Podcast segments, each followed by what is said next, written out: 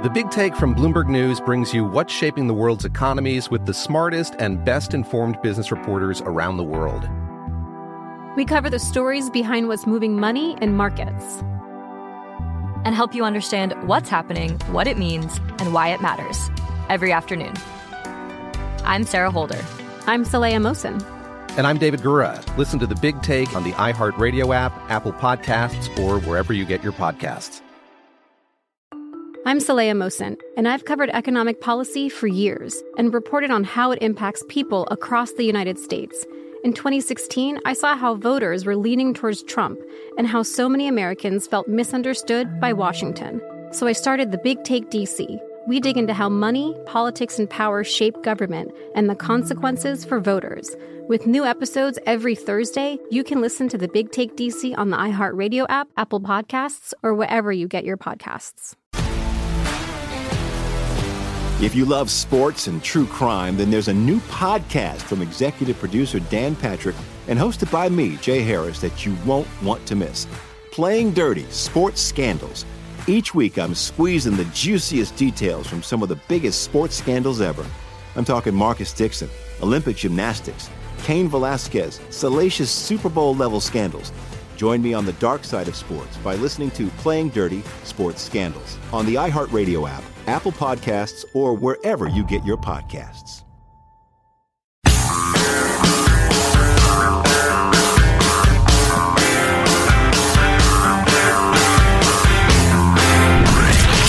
From the Abraham Lincoln Radio Studio at the George Washington Broadcast Center, Jack Armstrong and Joe Getty. The Armstrong and Getty Show.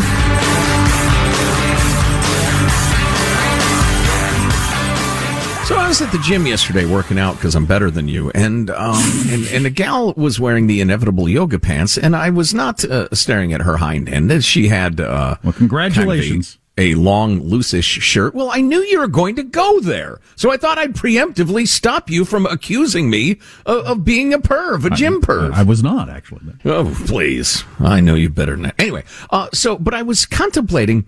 They're so tight everywhere. And God bless the person who invented yoga pants as an admirer of the female form, because I will occasionally take a glance. Uh, I'm human. I anyway, they're worn uh, for comfort, aren't they? Isn't that the reason people mostly wear them? Precisely, yeah. And I just, I don't like tight all over me. Uh, I would much rather have loose soccer shorts on, a loose t-shirt, that sort of thing. Um, but women obviously love them. My wife loves them. Everybody wears them. You're mentioning joggers, whatever those are, brought that to mind. And I thought, well, you know, I'd kind of like to see what it's like. It, maybe it is comfy to get to just a little gentle pressure uh, all over the legs and stuff. But then I realized that the main problem, that's of course, you know, the package.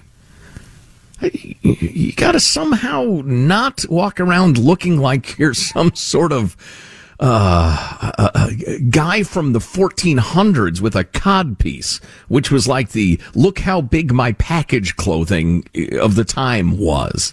Um, so men cannot wear yoga pants. Can we really? Joggers are halfway between pants and uh, and sweats. They're kind of a loose fitting pant. They have pockets and they're usually tight at the bottom. Those are joggers.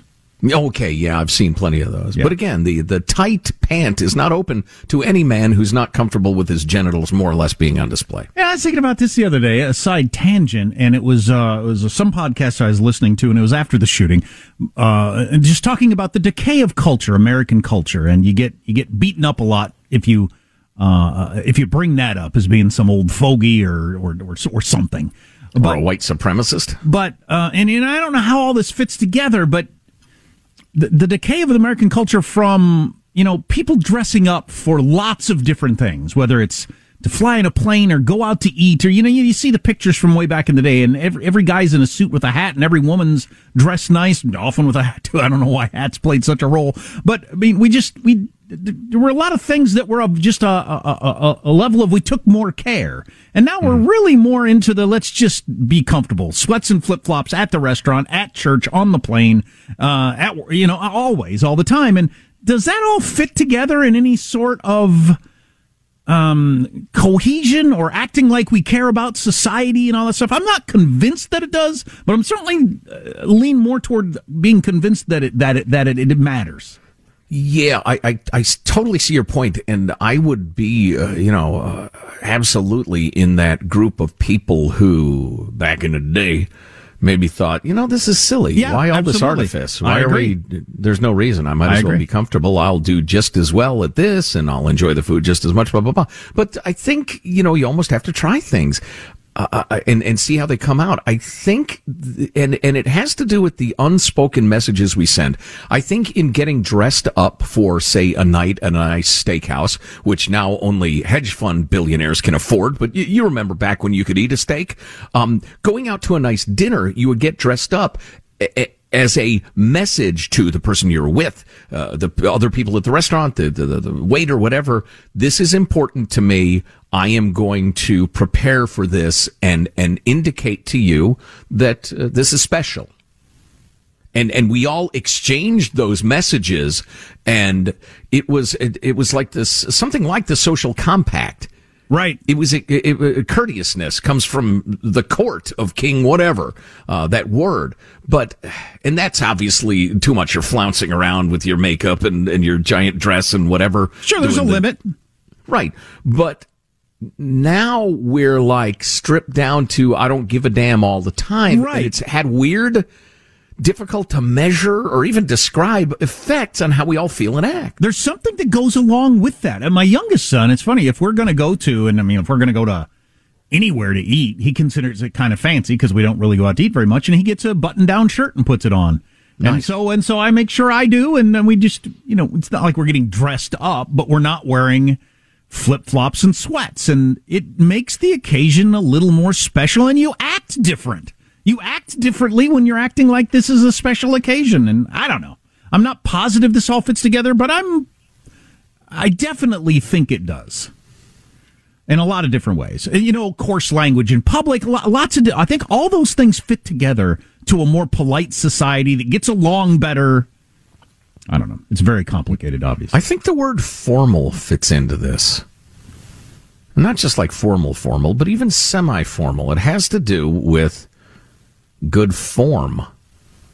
Hmm.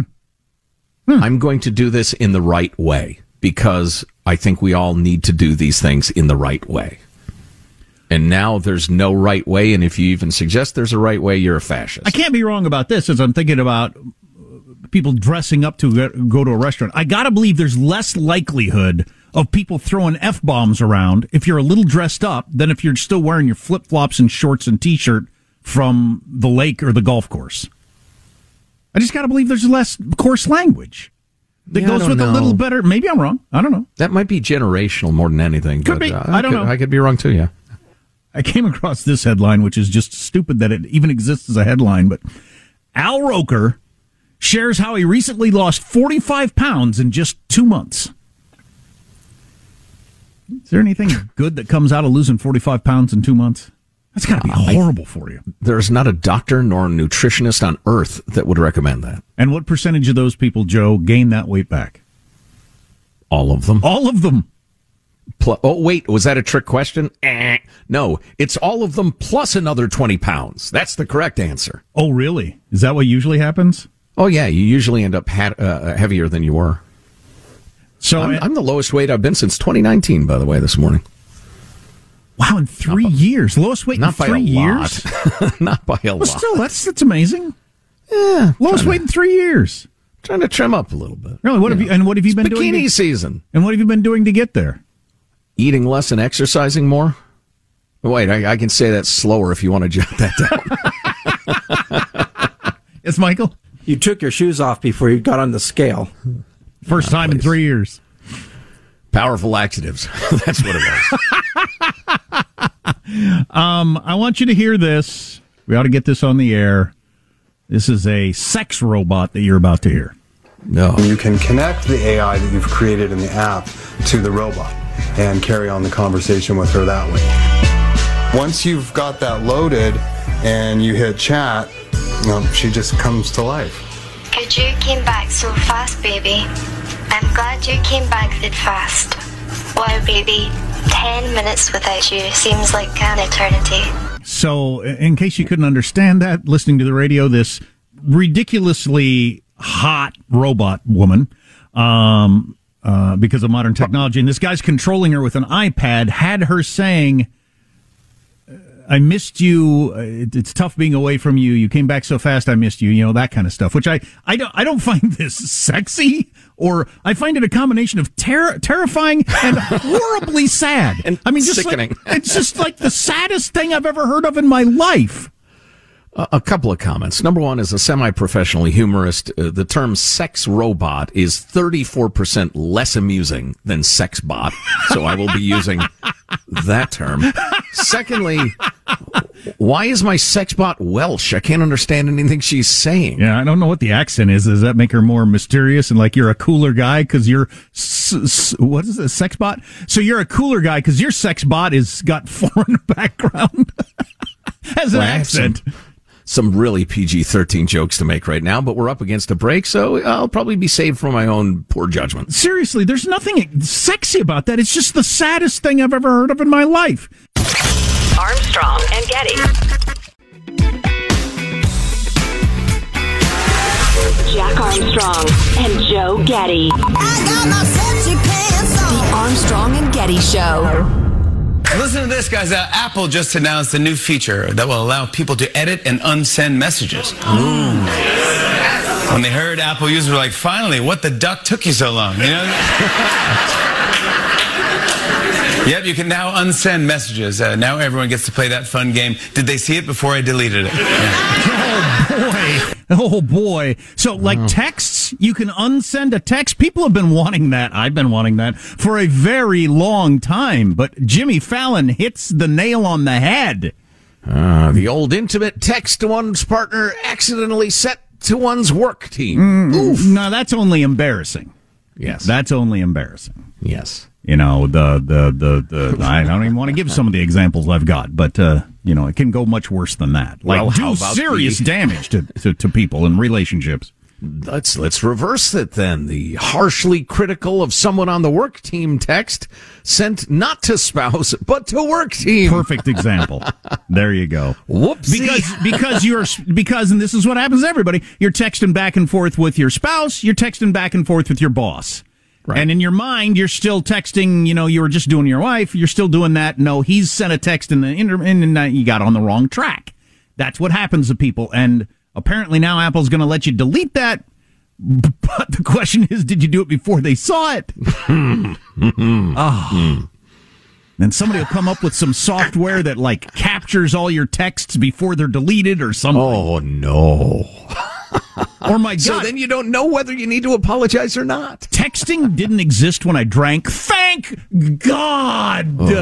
But um, the waking up in the morning, I got to believe this happens to a lot of people who drink. Wake up in the morning and see texts and think, ah, no, what? I don't love her. oh. Why did I say I love her? oh. Or whatever. Um, yeah. And then you did just quickly grab that before they get up. Yeah. Some of the new stuff that came out with Apple yesterday.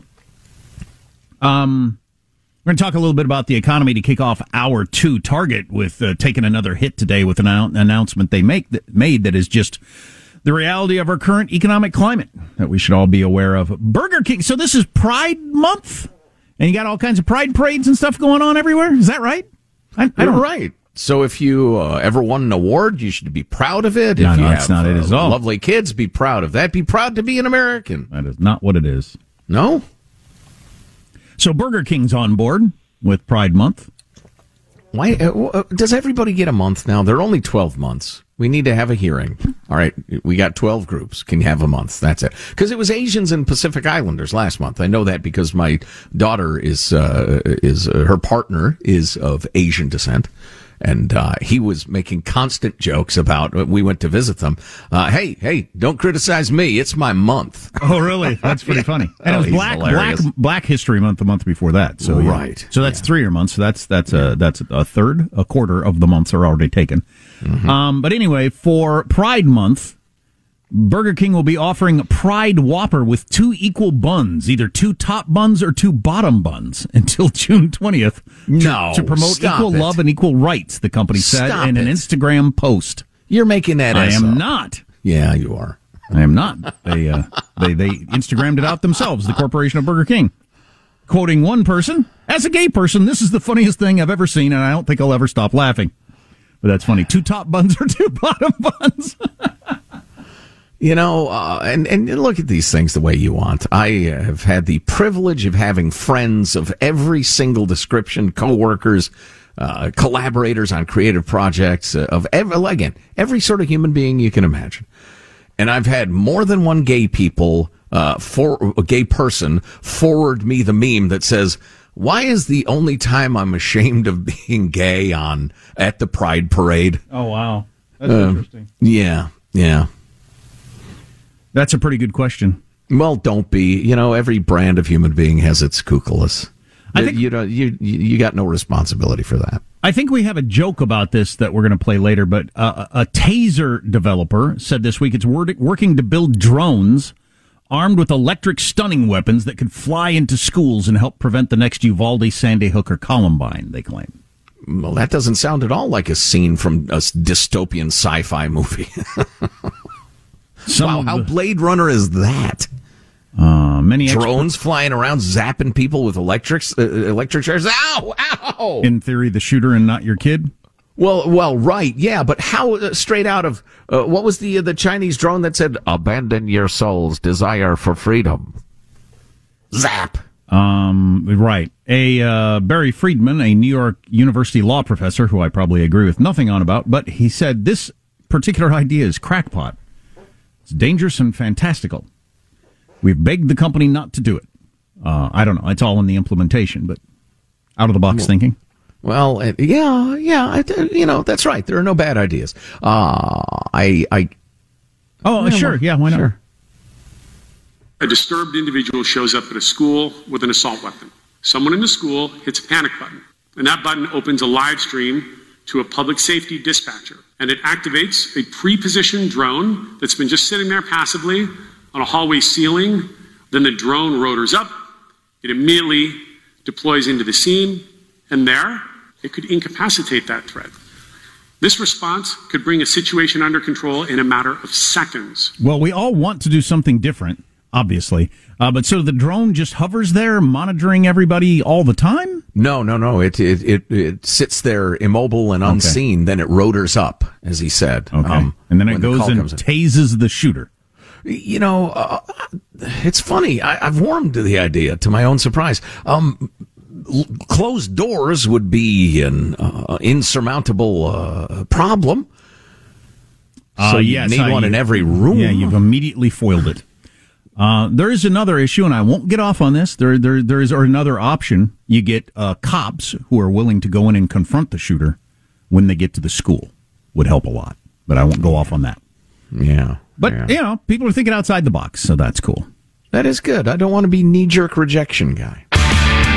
Armstrong and Getty. The Big Take from Bloomberg News brings you what's shaping the world's economies with the smartest and best informed business reporters around the world. Western nations like the US and Europe. Mexico will likely have its first female president. And then you have China. And help you understand what's happening, what it means, and why it matters. He'll get his yo-yos to Europe in time. But the longer this drags on, the more worry he's getting. They knew that they needed to do this as fast as they possibly could to get a drug on the market as fast as they could. I'm David Gura. I'm Sarah Holder. I'm Saleha Mohsin. We cover the stories behind what's moving money and markets. Basically, everyone was expecting, if not a calamity, certainly a recession. But the problem is that that paperwork, as our reporting showed, is fake. As someone who's covering the market, I'm often very worried about an imminent collapse. So I'm thinking about it quite often. Listen to The Big Take on the iHeartRadio app, Apple Podcasts, or wherever you get your podcasts. I'm Saleha Mohsin, and I've covered economic policy for years and reported on how it impacts people across the United States.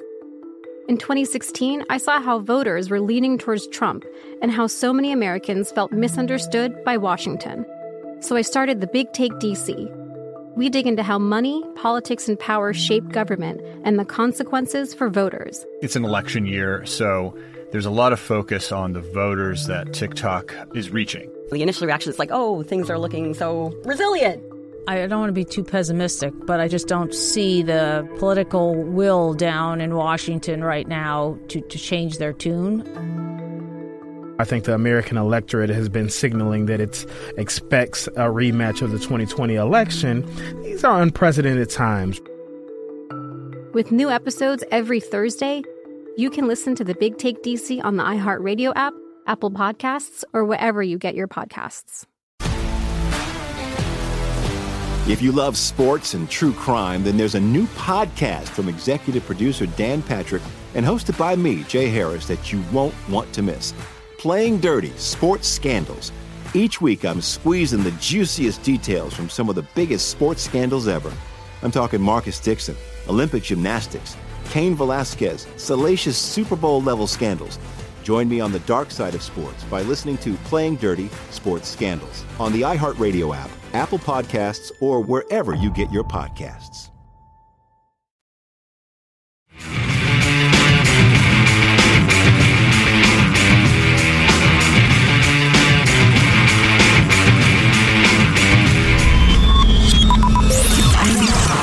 Abraham Lincoln Radio Studio at the George Washington Broadcast Center. Jack Armstrong and Joe Getty. And now, he is Armstrong and Getty. Now, they're ghosting Kamala Harris like a bad Tinder date. They're pretending she doesn't exist. In effect, in doing that, the Democratic Party is embracing white supremacy. How? Well, Democratic Party leaders plan to deny Harris a job that she has earned as Democratic nominee and replace her in the next cycle with yet another, wait for it now, white man. Let's try Beto. How about Mayor Pete? Notice a theme here? Pale and male, as they're forever telling us. Because it turns out diversity isn't actually our strength. Equity and inclusion are fine if you're hiring middle managers at a big company. You would never hire a middle aged white guy at Citibank. That's probably illegal. Yet somehow the most anti white political party in the English speaking world is suddenly pushing another white man for president. How does that work? Tucker Carlson's show officially endorsed Kamala Harris uh, last night. That's that's his whole angle, saying that she's being unfairly treated as the woman, as the world's first, America's first black vice president. Um, the reality of this whole thing is, and I've uh, read enough now from lefty journalists, including that book, "This Shall Not Pass." And this is just this is just political fact. This is just the reporting in the news. This is not like my wishes or partisan spin or anything. The Democratic Party has no use for her as a presidential candidate, and No, they clearly. also don't want. David Axelrod wrote about this in the New York Times over the weekend. They also don't want Joe Biden to run. So it's pretty interesting. I mean, if you're just a fan of politics, like I am, just like as a sport, not even getting into, you know, what policies I like or whatever, just as a sport, it's pretty damned interesting. The current sitting president and vice president, that party doesn't want either one of those people for a second term. That's that's never happened before. It's never even come close to happening before. And we're not talking about, you know, they lack the usual support numbers you see. No, it's vehement. The Democrats vehemently don't want them to run for good reason. And, and on the right, things are wide open. Does Trump run or not? Uh, New York Times laid out 15 candidates that appear to be making all the moves on the right. Republicans appear to be doing all the things that you would do if you're going to run for president. And it's all the numbers, the names you'd suspect Pompeo and Chris Christie and Mike Pence and um, uh, the woman Ron I- DeSantis, of course. Ron- obviously, Ron DeSantis. He's probably at the very top. But there, there are 15 on Nikki the right. Haley, of course. And uh, if Trump runs or not, most of them say they're running anyway. So who knows? So it's as wide open on both sides as it is maybe ever been. It's like we have a chance to chance. I make it sound like it's positive. I don't know if it's positive or negative, but there's an the, things could change dramatically in a very short period of time for both of these parties to pick a direction. Sure, yeah, and then change again. yeah. Uh, so, uh, Rich Lowry, who's fantastic, wrote this piece about Kamala Harris that I thought was just brilliant. Uh, if you sit through it, we will reward you with a montage of Kamala's greatest hits. Wow. Okay. I like the way you And- do and that. Actually, so eat your vegetables and you can have dessert. That's what Joe's You'll saying. eat- no, honestly, you'll like this too. It's it's pretty amusing. So he opens by saying that uh, the media taboo is finally uh, off about talking about Joe Biden's age. And and whether he's going to run in 2024. And I've just been amused as hell as uh, people pretending uh, that oh, of course he's going to run for re-election, and Kamala Harris is definitely with him. And if not, if he decides not to run, decides not to run. No. If you're in the grave, you haven't decided anything. No, that was the, if you didn't catch that, and I just referenced it. If you didn't catch that over the weekend, David Axelrod, the guy who was Barack Obama's campaign manager, who was the one who chose Joe Biden to be vice president, he said Joe Biden shouldn't run. That's a big. That's that's the first major top level Democrat saying no, we're not doing this again. So, uh, reading on with Richard Lowry, uh, that should put a lantern on another looming problem for the Democrats, which I've been yelling about for months. Uh, waiting in the wings is a deeply unpopular office holder who makes Biden look like a prospective electoral juggernaut by comparison. Democrats can be forgiven for considering the possibility of only Kamala Harris standing between them and the return of Donald Trump and telling themselves, well, maybe 80 is the new 75. Or Biden's always been gaffe prone, so it's a few more gaffes between friends. Or he campaigned from the basement in 2020. Uh, maybe he can uh, do the same thing in 2024. Uh, Harris is the single best argument for Democrats trying to prop up Biden no matter what. She's been a disaster as vice president, even as she's done nothing particularly noteworthy, either good or bad. She's simply a political black hole whose abysmal ratings reflect not just Biden's troubles, but her own profound inherent flaws as a political figure. Here's where I, it really gets going. Kamala Harris has the authenticity of Hillary Clinton, the charm of Al Gore, and the common touch of Adlai Stevenson. Come on The now. The latter being a bit of an obscure reference. Yeah, I can't can't relate to that reference, but the other ones are certainly good. Yeah. She could have been engineered in a lab as a convictionless opportunist lacking basic political horse sense. And she more or less was. She, I like that. She has no convictions. She's an opportunist with no political instincts. But how, how could she possibly have risen to this height? Well, he explains. She came up in a California where the dominance of TV ads makes retail politicking all but unnecessary, and internal democratic politics is largely based on identity politics. Compared to her, Biden really is middle class Joe. The contrast with Chuck Schumer, another Democratic leader from a deep blue state, is instructive. Schumer had a tough statewide race against a Republican within memory and is aware that not all voters are extremely online woke progressives. Harris could have run as an ideologically interesting, tough-minded former prosecutor, uh, a little like Eric Adams in the New York uh, City mayoral primaries. Instead, she got sucked into the idea that the winning lane would be a, a couple of ticks to the right of Bernie Sanders. She co-sponsored his Medicare for All, et cetera, et cetera. Uh, his point being that she's just utterly useless as a candidate, and Democrats know it, and they're desperate to move on. Uh, just everybody's afraid to say it because of the way politics has always worked. I guess. Yeah. She still has enough power, what, to punish them for saying it out loud? They didn't say why, but in that book I keep referencing, this will not pass. It's all going to come out right after the election. I guess they just don't want the distraction before the midterm election in November. But all this is going to play out as soon as that's over. The knives will be out. All this will be out in the open. It will be obvious that the, the party has no use for either one of them. And that will start immediately after the election. Uh, David Axelrod himself, in uh, the, the, the, the, t- I think it was his tweet over the weekend, said Joe Biden would be closer to 90 than to 80 when he left office with another term. And that just doesn't work. No. No, it's it's bizarre if you think about it. It's crazy. The other end of it is Kamala Harris has a 38% approval rating in San Francisco. Yeah. So come on. Yeah. Yeah. All right, you earned it, folks. You earned it. Clip 79, Michael. Let's hear it. We all believe that when we talk about the children of the community, they are a children of the community. And so what we all experience is on an electric school bus, on an electric bus, no exhaust, no diesel smell. It is time for us to do what we have been doing, and that time is every day. We've been to the border. You haven't been to the border. I, and I haven't been to Europe. We must together work together to see where we are, Yes.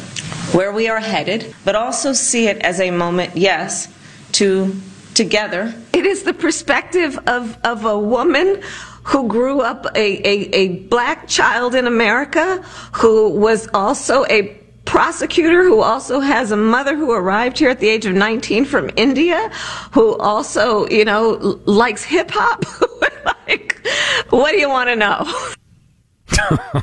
wow. Wow. Armstrong and Getty. The Big Take from Bloomberg News brings you what's shaping the world's economies with the smartest and best informed business reporters around the world. Western nations like the US and Europe. Mexico will likely have its first female president. And then you have China. And help you understand what's happening, what it means, and why it matters. He'll get his yo yos to Europe in time. But the longer this drags on, the more worried he's getting. They knew that they needed to do this as fast as they possibly could to get a drug on the market as fast as they could. I'm David Gura. I'm Sarah Holder. I'm Saleha Mohsin. We cover the stories behind what's moving money and markets. Basically, everyone was expecting, if not a calamity, certainly a recession. But the problem is that that paperwork, as our reporting showed, is fake. As someone who's covering the market, I'm often very worried about an imminent collapse. So I'm thinking about it quite often. Listen to the big take on the iHeartRadio app, Apple Podcasts, or wherever you get your podcasts. I'm Saleha Mohsin, and I've covered economic policy for years and reported on how it impacts people across the United States. In 2016, I saw how voters were leaning towards Trump and how so many Americans felt misunderstood by Washington. So I started the Big Take DC. We dig into how money, politics, and power shape government and the consequences for voters. It's an election year, so there's a lot of focus on the voters that TikTok is reaching. The initial reaction is like, oh, things are looking so resilient. I don't want to be too pessimistic, but I just don't see the political will down in Washington right now to, to change their tune. I think the American electorate has been signaling that it expects a rematch of the 2020 election. These are unprecedented times. With new episodes every Thursday, you can listen to the Big Take DC on the iHeartRadio app, Apple Podcasts, or wherever you get your podcasts. If you love sports and true crime, then there's a new podcast from executive producer Dan Patrick and hosted by me, Jay Harris, that you won't want to miss. Playing Dirty Sports Scandals. Each week, I'm squeezing the juiciest details from some of the biggest sports scandals ever. I'm talking Marcus Dixon, Olympic gymnastics, Cain Velasquez, salacious Super Bowl level scandals. Join me on the dark side of sports by listening to Playing Dirty Sports Scandals on the iHeartRadio app, Apple Podcasts, or wherever you get your podcasts.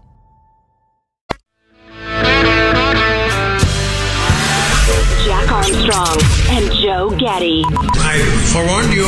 Let's go, Brandon. The Armstrong and Getty Show. I touched on this this piece of writing by Adrian Gaddy uh, a few days ago. I can't remember when exactly. Uh, the title is "Are Schools Contributing to Skyrocketing ADHD Diagnoses?" And it is such an interesting uh, bit of writing, and we'll post it or repost it at ArmstrongandGetty.com, where he talks about the history of kindergarten and how early childhood education, for most of its history, was literally, you know, to translate the German phrase, it's a child's garden. It's an opportunity to play, explore, to look at butterflies, to run around, to hear stories, not so that their reading comprehension can be tested, but just to hear a story because stories enliven the soul and make you want to learn more and make you curious and that sort of thing. And, uh, and the story opens with this, uh, this child who's being tested for ADHD and the, the forms and the tests and the diagnosis and blah, blah, blah. And then he reveals in paragraph three, the child is five years old. And one section of it is entitled Diagnosing the Child Instead of the Instruction.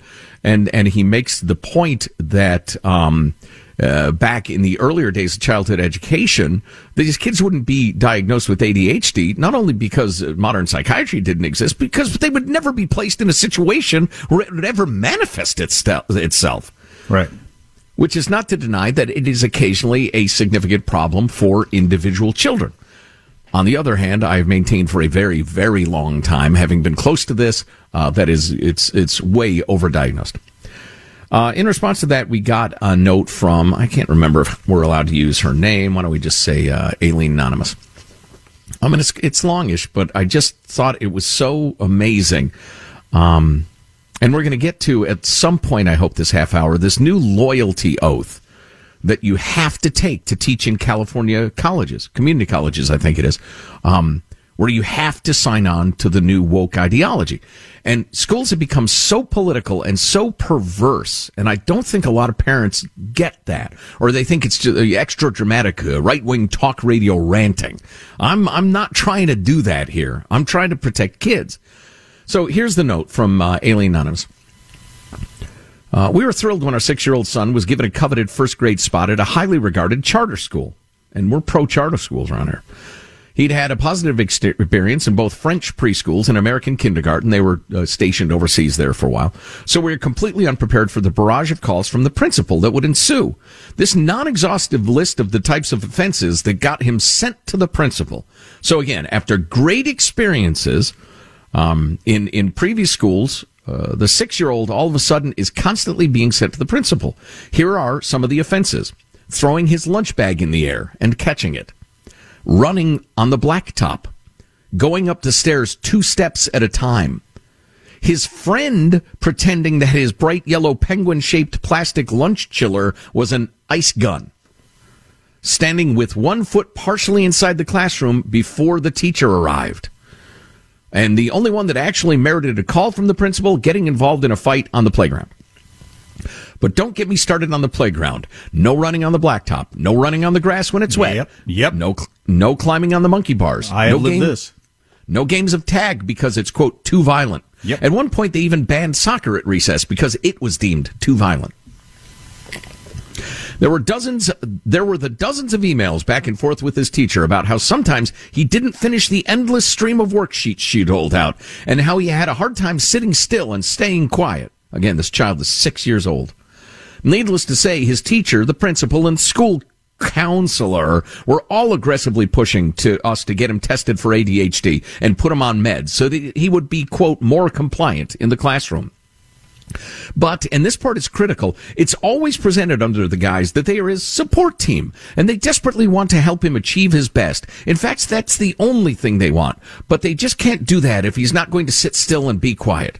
We'd tell him he doesn't have an inability to concentrate, that he'll sit for hours and complete a massive Lego project. He just gets bored at school. No, you'll see, they'll retort. The test will show that he suffers from ADHD and the meds will change his comportment overnight like magic. Trust them, they know. Look how highly rated their school is. Well, that's really um, interesting mentioning the Lego thing. I wonder if that could become a test for this sort of thing because I have a similar situation where clearly if you can spend an hour and a half working on a long complicated lego project and stick with it that's a sign of something uh, yes, it absolutely is.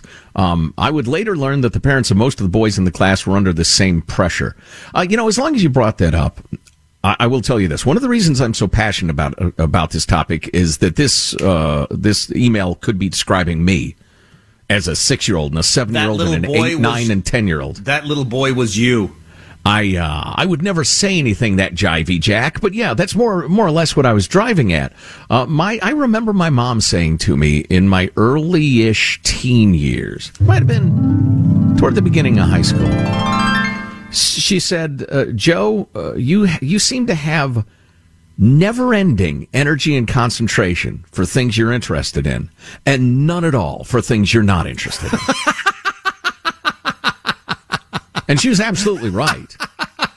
She might not have said not at all. She probably said very little because my mom, God rest her soul, was a very gentle and uh, and kind person.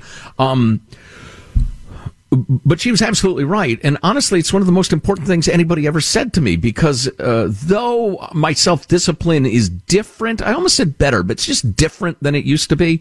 Um, I realized she was right and that I'd better fashion my life around the things I'm passionate about because I would not be able to fake my way through a workday. It would be impossible for me. Mm.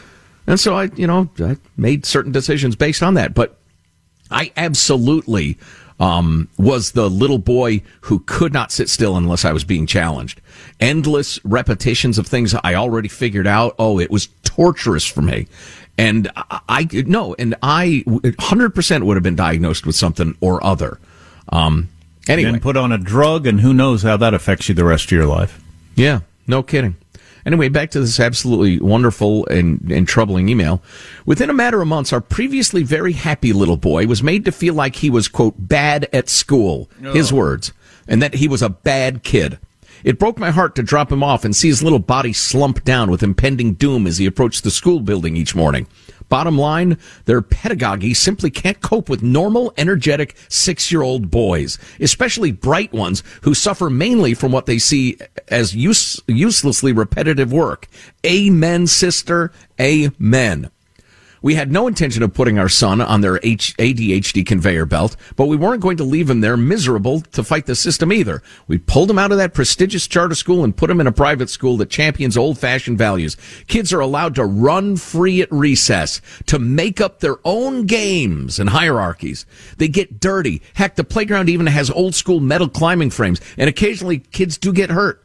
So they learn to be more careful the next time around. If children are getting unruly in class, teachers send them out to do laps around the schoolyard. And if children misbehave, they'll actually be disciplined.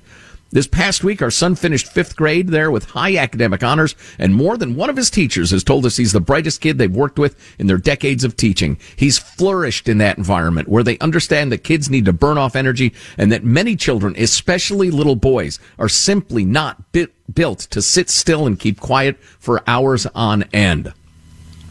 So I couldn't agree more with the pediatrician who wrote that we need to be diagnosing the schools instead of the children.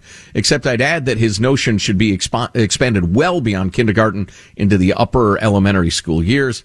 I often wonder, especially whether, whenever it's revealed that the latest school shooter has spent most of his young lifetime on ADHD drugs, or Mm. we hear about the latest college student to OD on fentanyl-laced pills that they thought were cheap Adderall. For every imaginative, energetic child like our son, how many are out there whose parents trusted that system and needlessly medicated the perfectly normal kid because the school said they were problematic? How much creativity and inventiveness have been snuffed out of the last generation in the name of quietly completing worksheet after worksheet after worksheet ad infinitum? End of rant. Yeah, well, maybe we're we don't give out an email of the year, but if we did, that might be it. Maybe we're preparing uh, a generation of workers to do jobs that are filling out worksheet after worksheet after worksheet, since that's a lot of what people end up doing now. Um, yeah, that uh, you'll never hear me stand up for this, but uh, the reason for a lot of that stuff is just where we are with lawyers. They they don't they don't let kids run on the grass if it rained yesterday, not because they're mean, because the lawyers told them if somebody slips and falls, we're going to get sued for $8 million. So don't let the kids run on the grass or play on the monkey bars or do any of those things, which is just insane.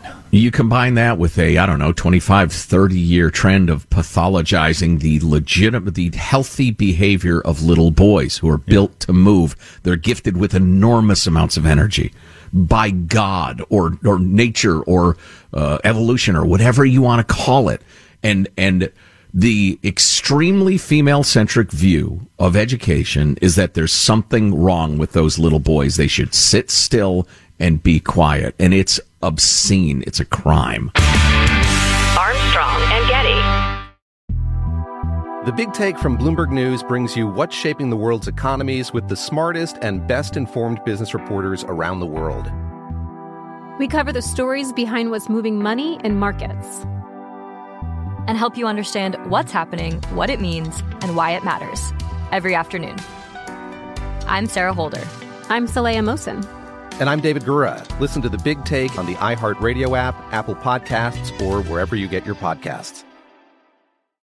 I'm Saleha Mohsin, and I've covered economic policy for years and reported on how it impacts people across the United States. In 2016, I saw how voters were leaning towards Trump and how so many Americans felt misunderstood by Washington. So I started the Big Take DC. We dig into how money, politics, and power shape government and the consequences for voters. With new episodes every Thursday, you can listen to the Big Take DC on the iHeartRadio app, Apple Podcasts, or wherever you get your podcasts. If you love sports and true crime, then there's a new podcast from executive producer Dan Patrick and hosted by me, Jay Harris, that you won't want to miss. Playing Dirty Sports Scandals. Each week, I'm squeezing the juiciest details from some of the biggest sports scandals ever. I'm talking Marcus Dixon, Olympic gymnastics, Cain Velasquez, salacious Super Bowl level scandals. Join me on the dark side of sports by listening to Playing Dirty Sports Scandals on the iHeartRadio app, Apple Podcasts, or wherever you get your podcasts.